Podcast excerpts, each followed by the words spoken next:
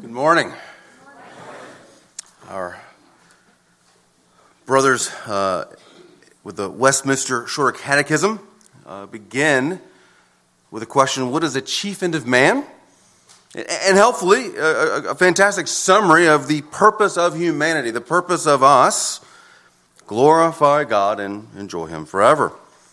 It's helpful to have these summaries of Scripture uh, it's helpful to take these declarations and, and, and, and bring together what God has said. And well, we have numerous summaries of this sort in Scripture itself. We, we're just in Ecclesiastes.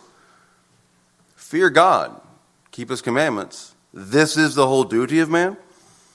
Uh, Jesus says, Love God with all your heart, with all your strength, with all that you are. Uh, 1 Corinthians 10 31, whatever you do, do for the glory of God. They're, they're, simple declarations that really draw us into the, the clarity of who God has designed us to be and what He, he has set before us.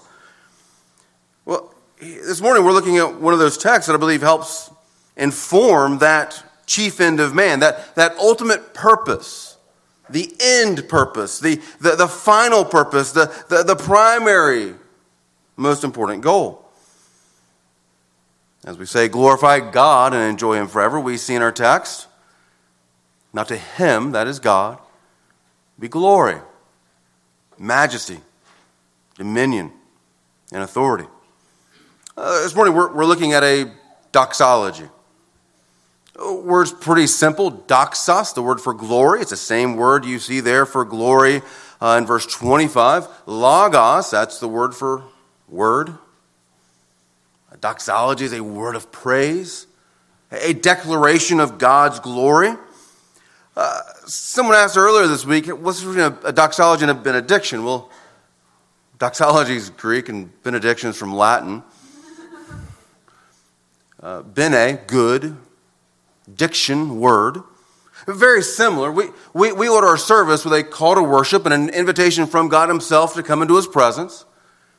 And we enter service often with a benediction, a, a, a, final word from God to send you out, a, a good word to remind you of who you are and to, to send you out in that commission to, to not just come here and receive something, but to come here, be transformed by the word of God, and go out and take that good news into all the world and to the sphere of your life and to your home and to your work.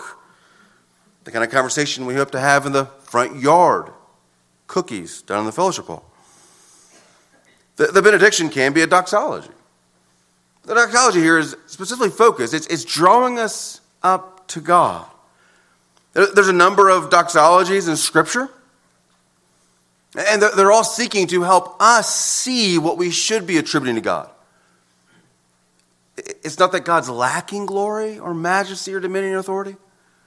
It's, it's very much like the Psalms helping us draw toward Him who is all worthy of all our praise and glory, uh, allowing us to come into His presence to, to know Him more as the one who has all authority and dominion.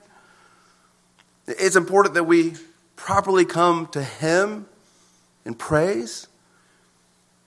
I want you to see that this doxology follows a very typical pattern in Scripture.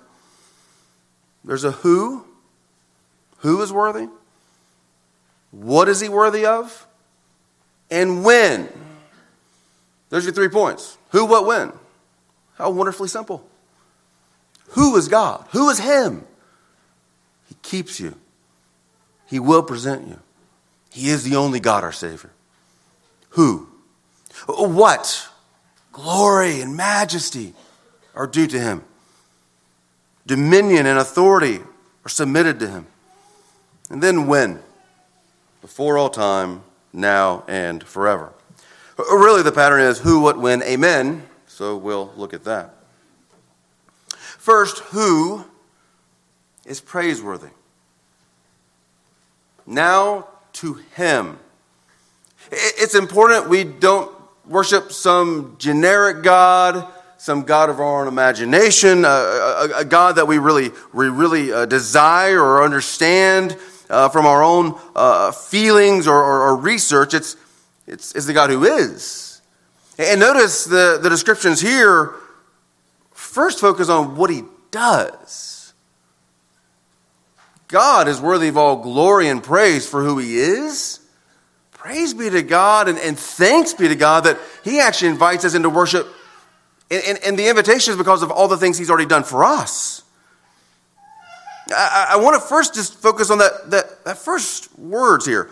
Who is able? He, he has an ability.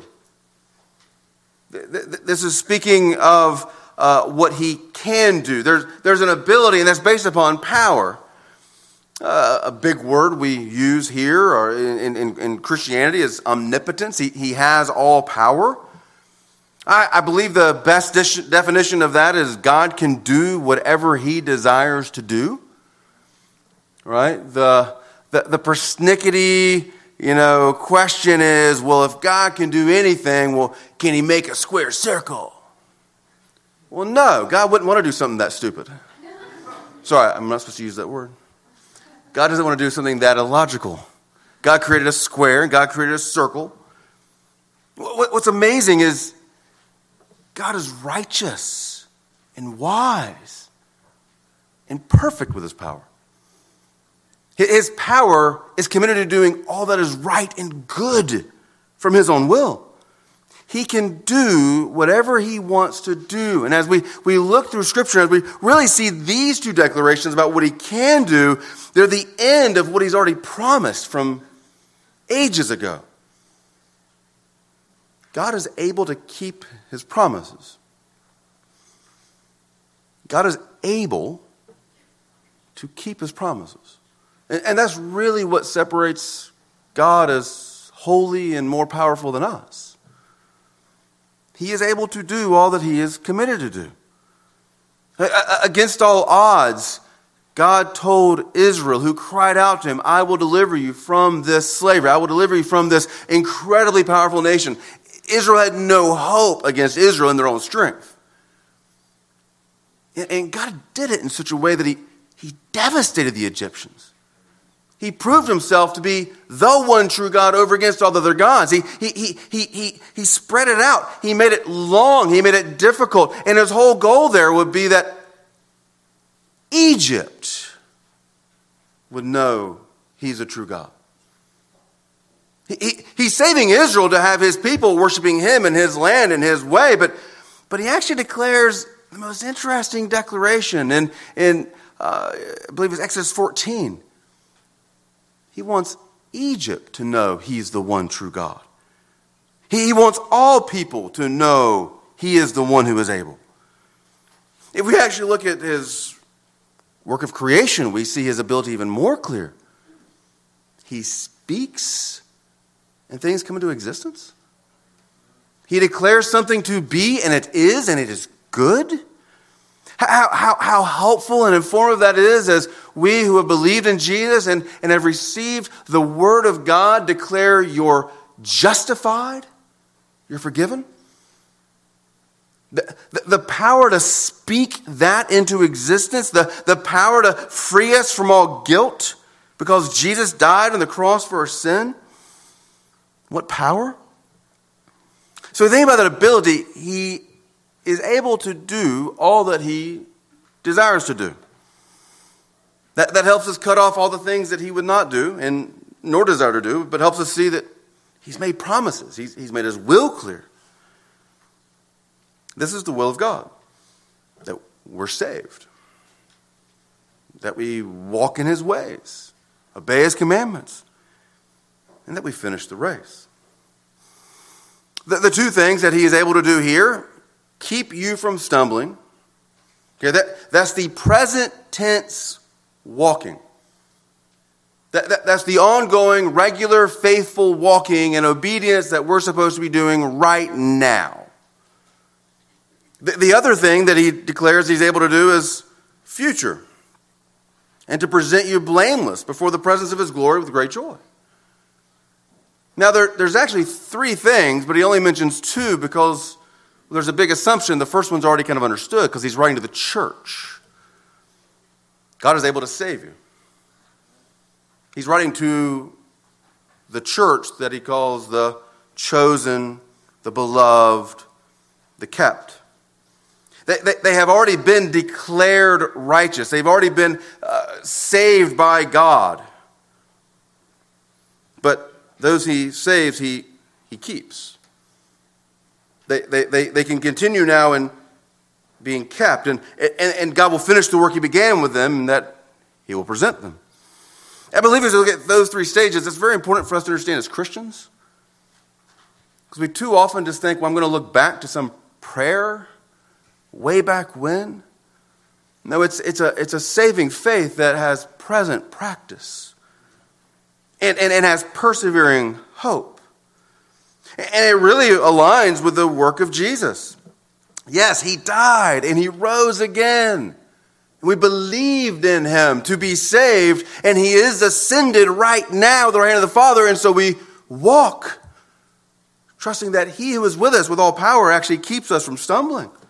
And he will return, which is how he will present us when we will be finally presented and, and be in the presence of his glory without blame.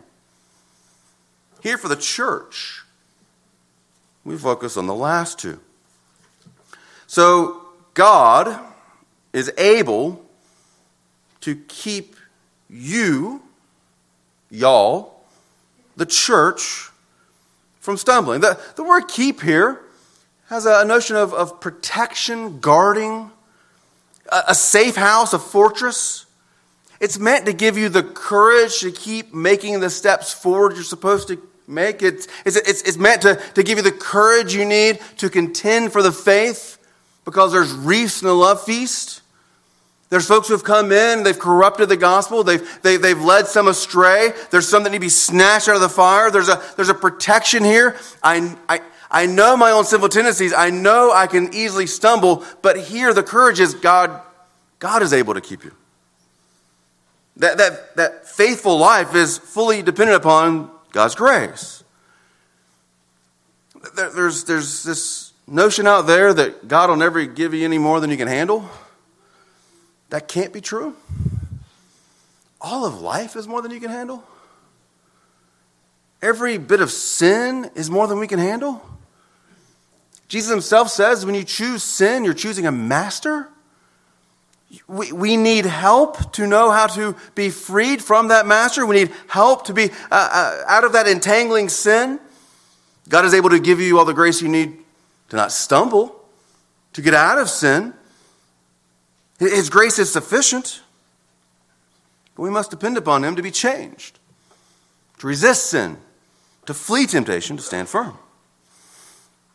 The good news for you this morning, Christian, this declaration chosen, beloved, kept.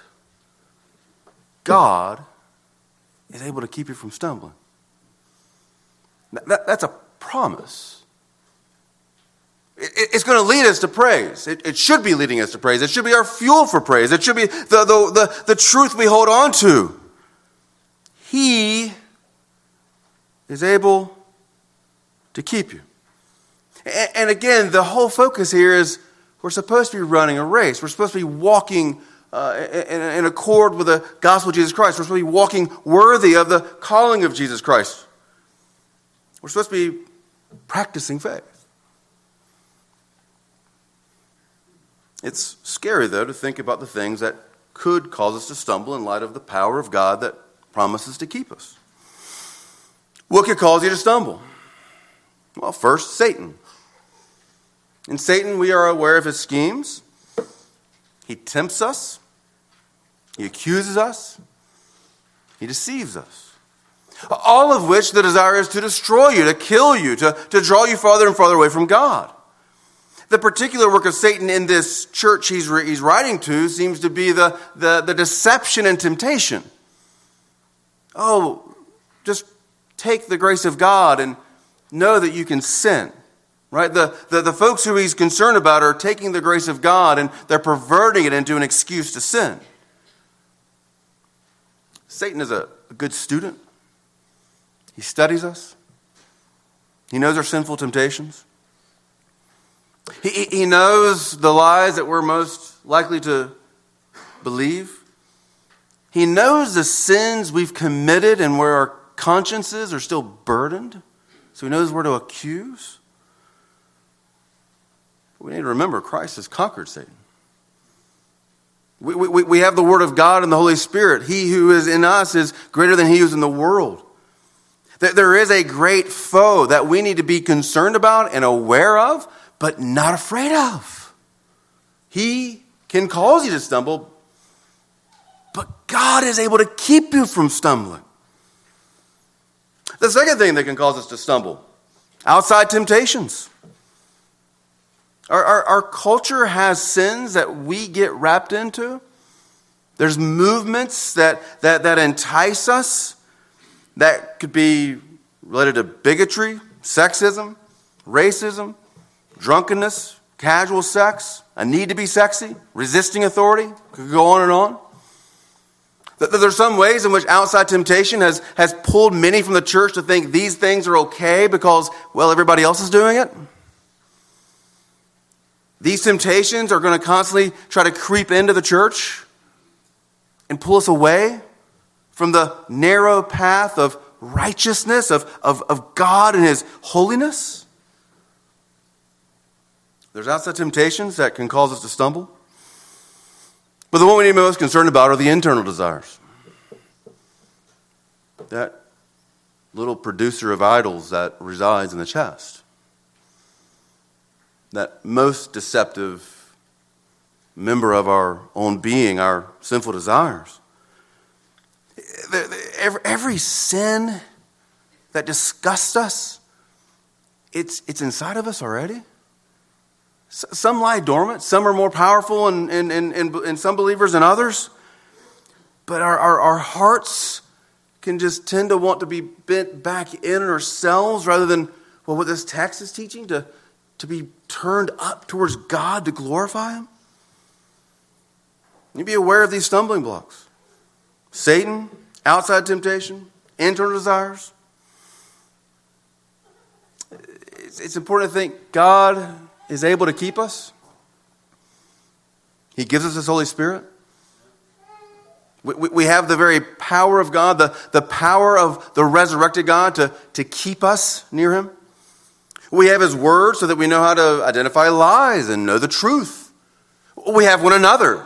There's no way to keep yourself without other believers in the love of God. The whole idea is that we're walking together under Christ according to His Word. One thing we need to be concerned about is a stumbling block we've already looked at in our worship service, and that's from Psalm 118. Christ, the most significant stumbling block.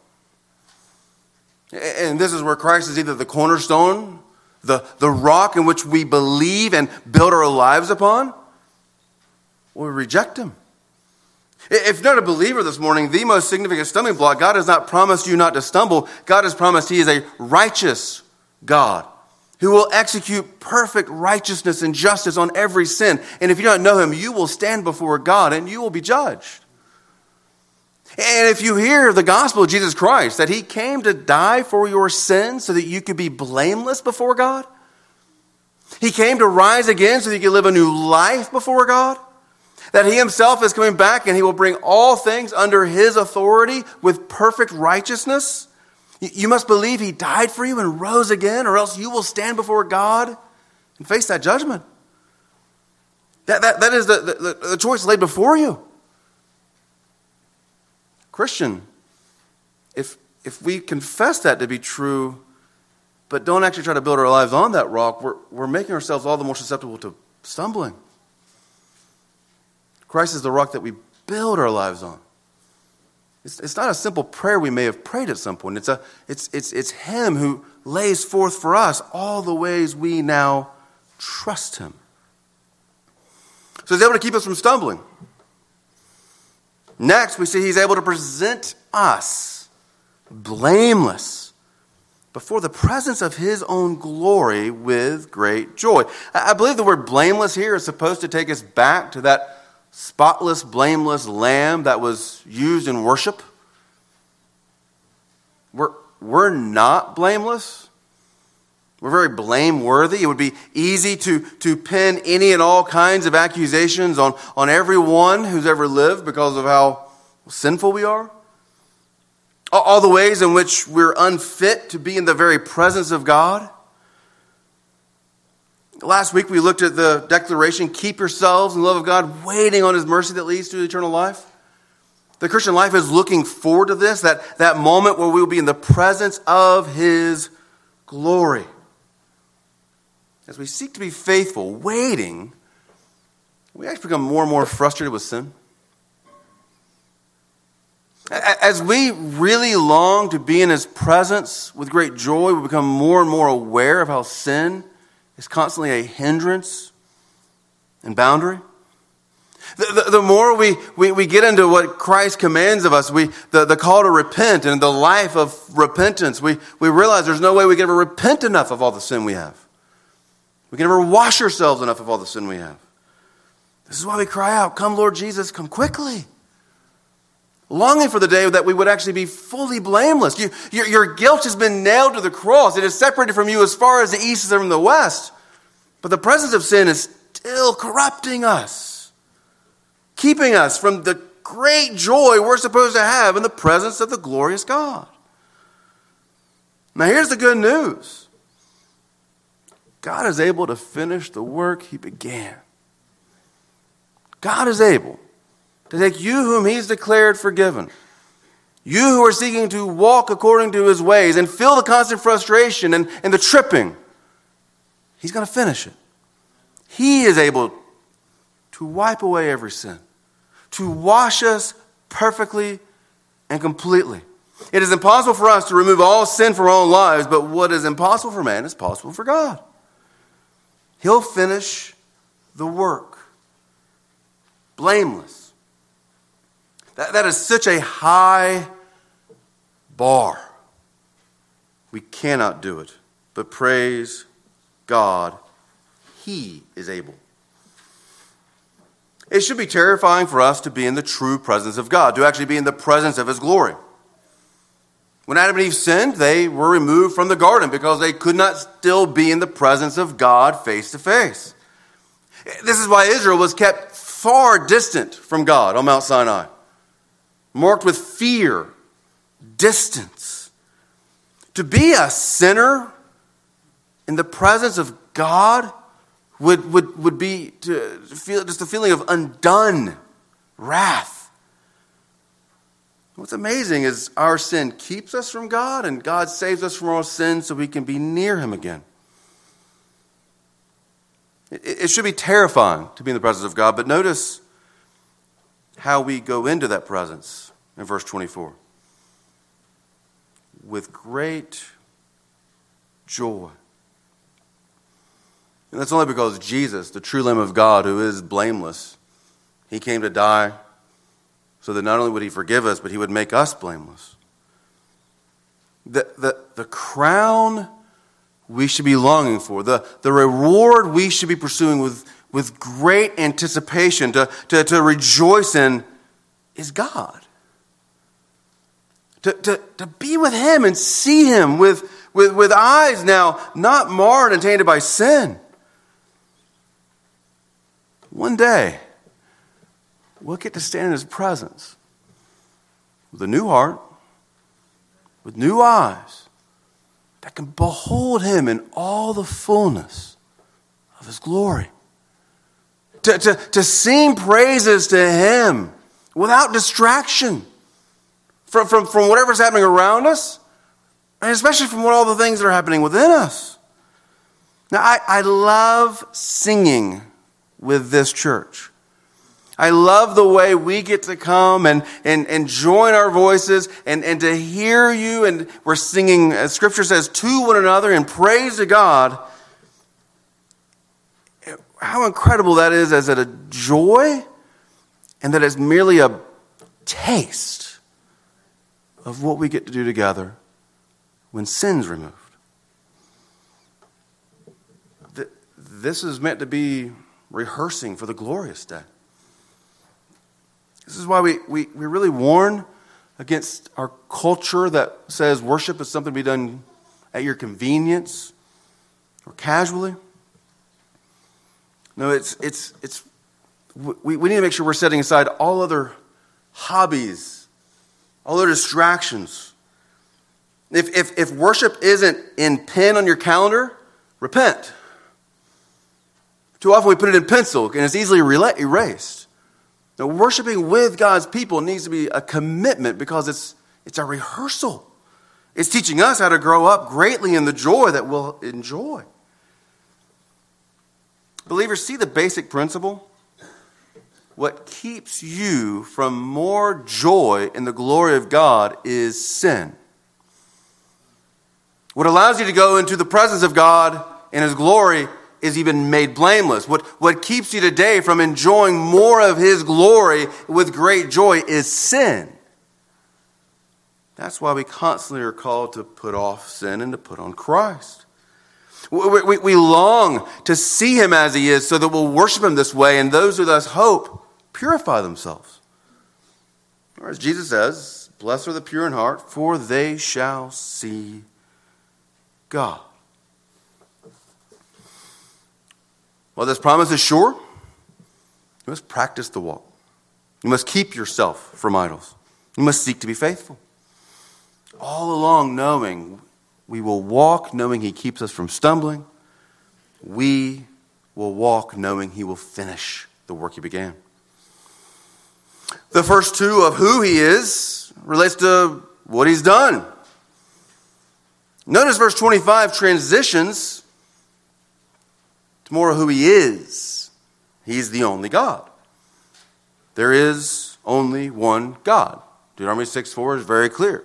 Hear, O Israel, the Lord your God, the Lord is one. There, there is no other God. There, there is no one else worthy of this worship. There's no one else worthy of this glory. But, but again, our hearts are idol factories that, that tend to want to worship everything and anything but God.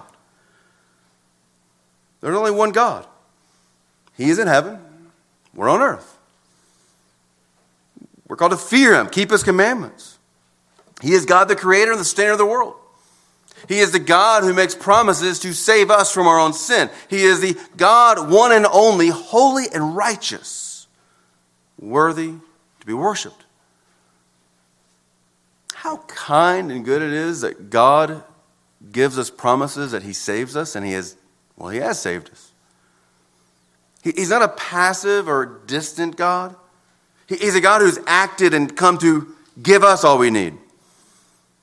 Now, now as I think about this word and, and, and what we're, we're, who we're talking about, it's to Him, the only God, our Savior, through Jesus Christ our Lord. Uh, we, we, we, looked at the, the Holy Spirit last week, and that the, the, those who crept in, they are void of the Holy Spirit. The church is supposed to be praying in the Holy Spirit. We really see all three persons of the Trinity. God there is, I believe, another shorthand for just Father, because it's the Father who is the only God, our Savior, the Father. He's not distant in salvation. The Father saves us through Jesus Christ our Lord, a full attribution of His own deity.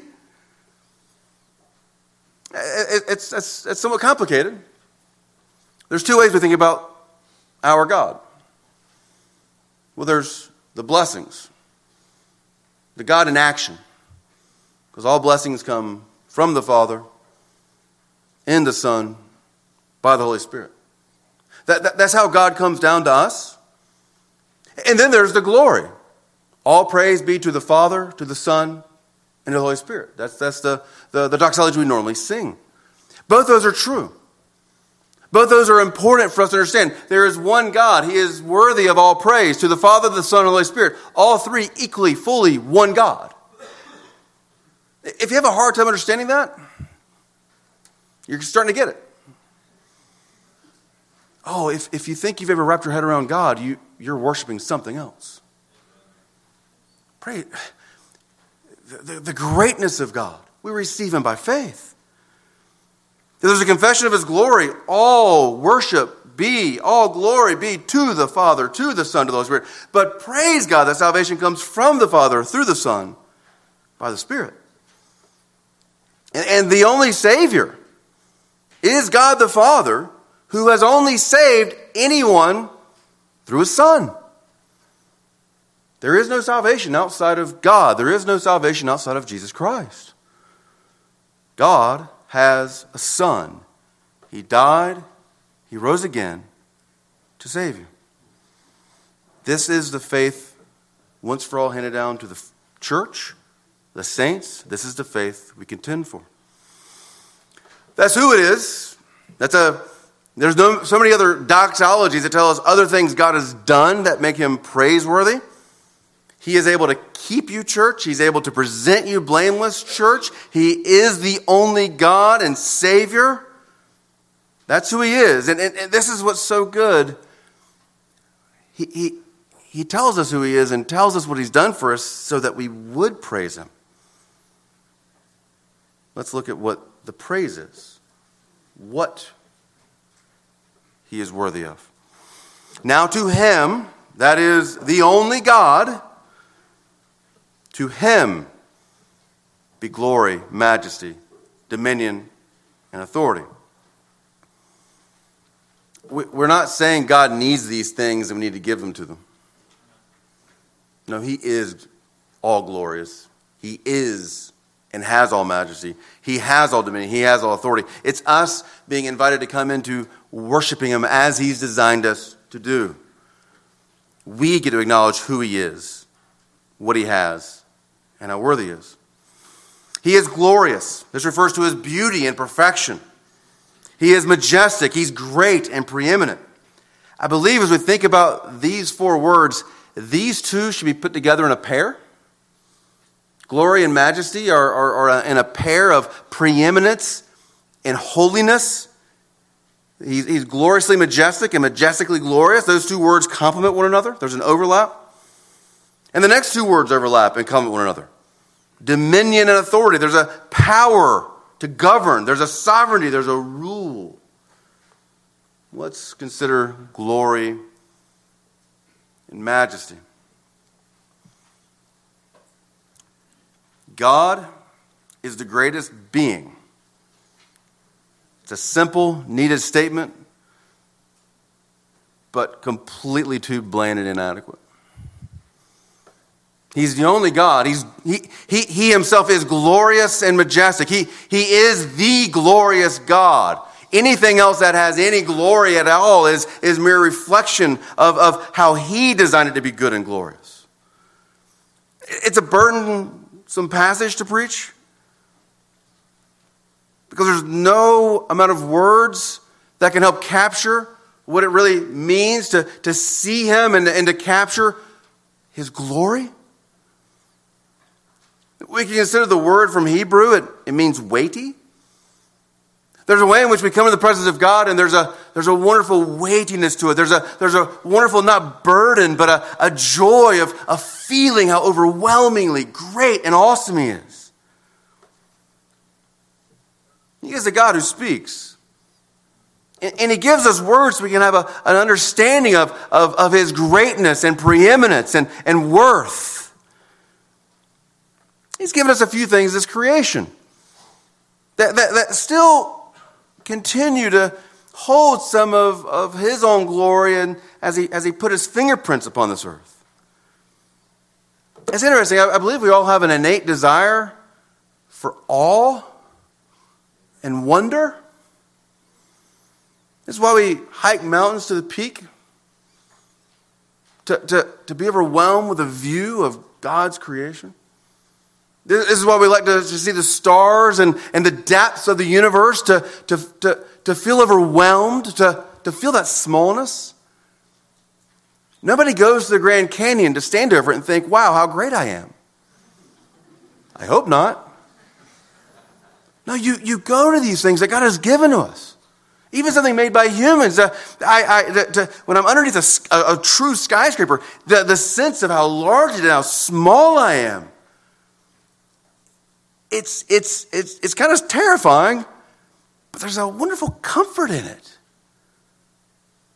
I believe that's because God has created us to regularly be in His great presence and to enjoy how small we are in His presence that's glorious.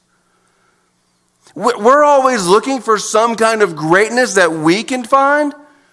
And by doing so, we reject the greatness that He gives us and being able to come into His presence and know Him in His glory without fear, to have great joy.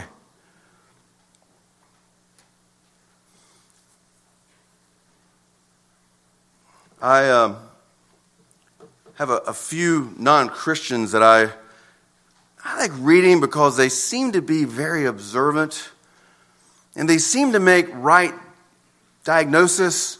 They always have the wrong prescription, but they make, they make incredible diagnoses.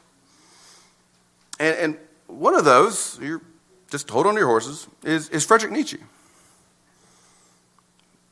His diagnosis of what's wrong was, was quite amazing at times. He says, when cultures lose the decisive influence of God, God dies. When God dies for a culture, they become weightless. There is a hollowing out. I think he's right. When, when we lose the influence of God, we, we, we set aside God. We, we, we decided God isn't important anymore. That's what it means that God is dead. We no longer need him. We, we lose the weight. We, we lose the sense of how good it is to be alive. We lose the sense of, of, of anything that's really good and right. We become hollowed out. And when we hollow out what God is supposed to have given us with His weightiness and His glory, man, do we fill that with just garbage. And you might be thinking, yeah, that's our culture.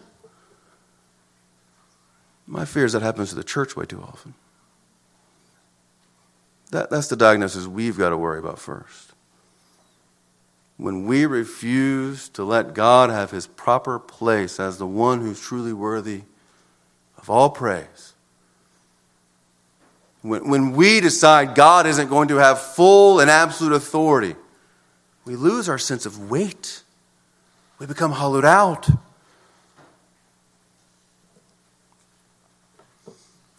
My one desire as a pastor to help you see God.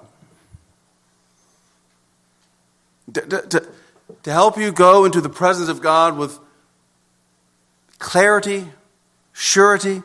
Christ has died. You, you have the Holy Spirit. He's invited you into boldly. The Father is welcoming you in the name of His Son who's at His right hand. Your, the Holy Spirit is inside you. Go into His presence to know Him, to see Him, to, to, to grow closer to Him, to, to know more of His love and to love Him more. That's it. If only I could drag you into that process, sometimes it feels like that. If only I could drag you.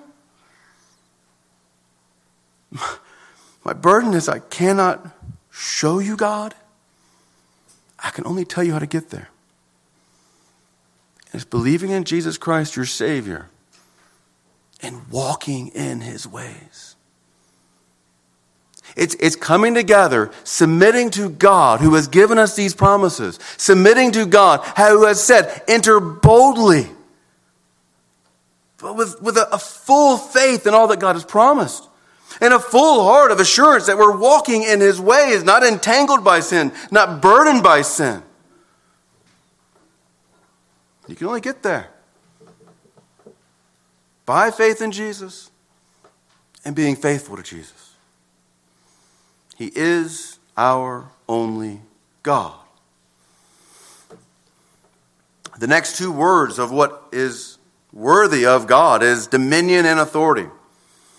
These are a little bit more familiar. The, the, the, the glory and majesty, that, that's, that's a, a bit harder, but dominion and authority, we know these because we all live under and with authority. We all know what it means to have bad authority. We, we all live under some governing authorities. Some of us have authority. God is perfect and good. He who has all authority, he is able to do all the things he says to do because of all the authority and power he has. And what he, his desire is, is that we will see him in his glory. As we think about whatever authority we think we have, God our Father is our model, dads. That we would use whatever authority we think we have to be good. To, to, to show others what good authority is, to show our children what good authority is, to, to show our children the, the glory and might and love of God in the way we live. As we think about these words, authority and dominion, Jesus has told us he has all authority and he is with us. He has all power.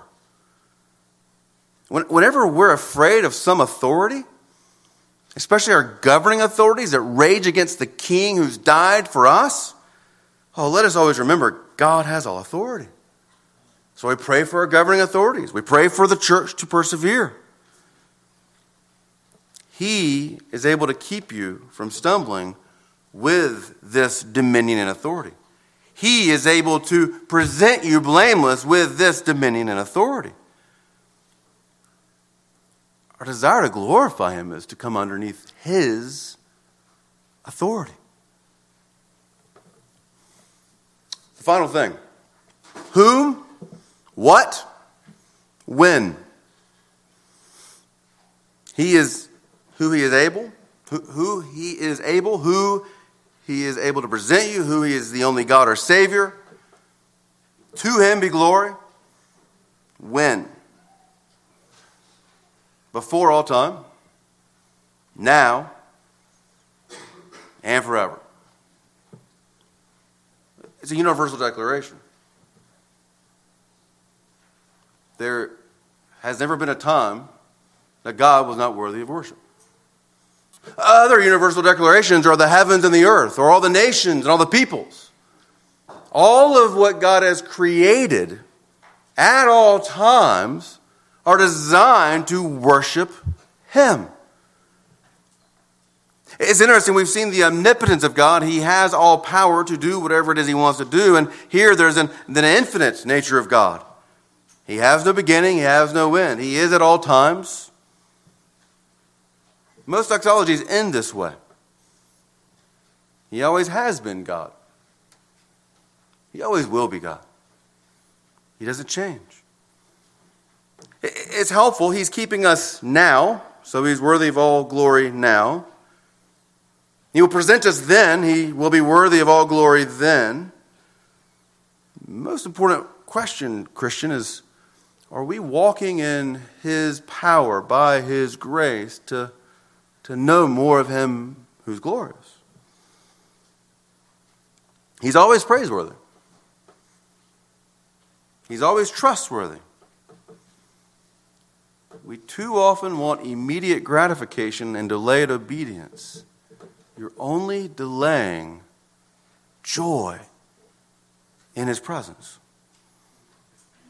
Don't pretend one day He'll be more worthy of worship or you'll figure out how to have your life to be in a place where He is, where you're able to prioritize His worship. He's worthy today. We too often think we can delay this. He does not change. What a weighty high calling to, to know Him who's glorious, to trust Him who, who has all power. And the last word, amen, simply means it's true. Do we believe it's true?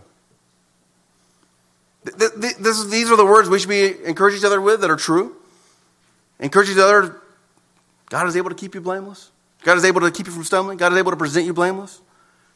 Amen, He is our Savior. Amen, He is able. Amen, He is worthy. That's the declaration. God has given us knowledge of Himself so we can praise Him. Will you pray with me?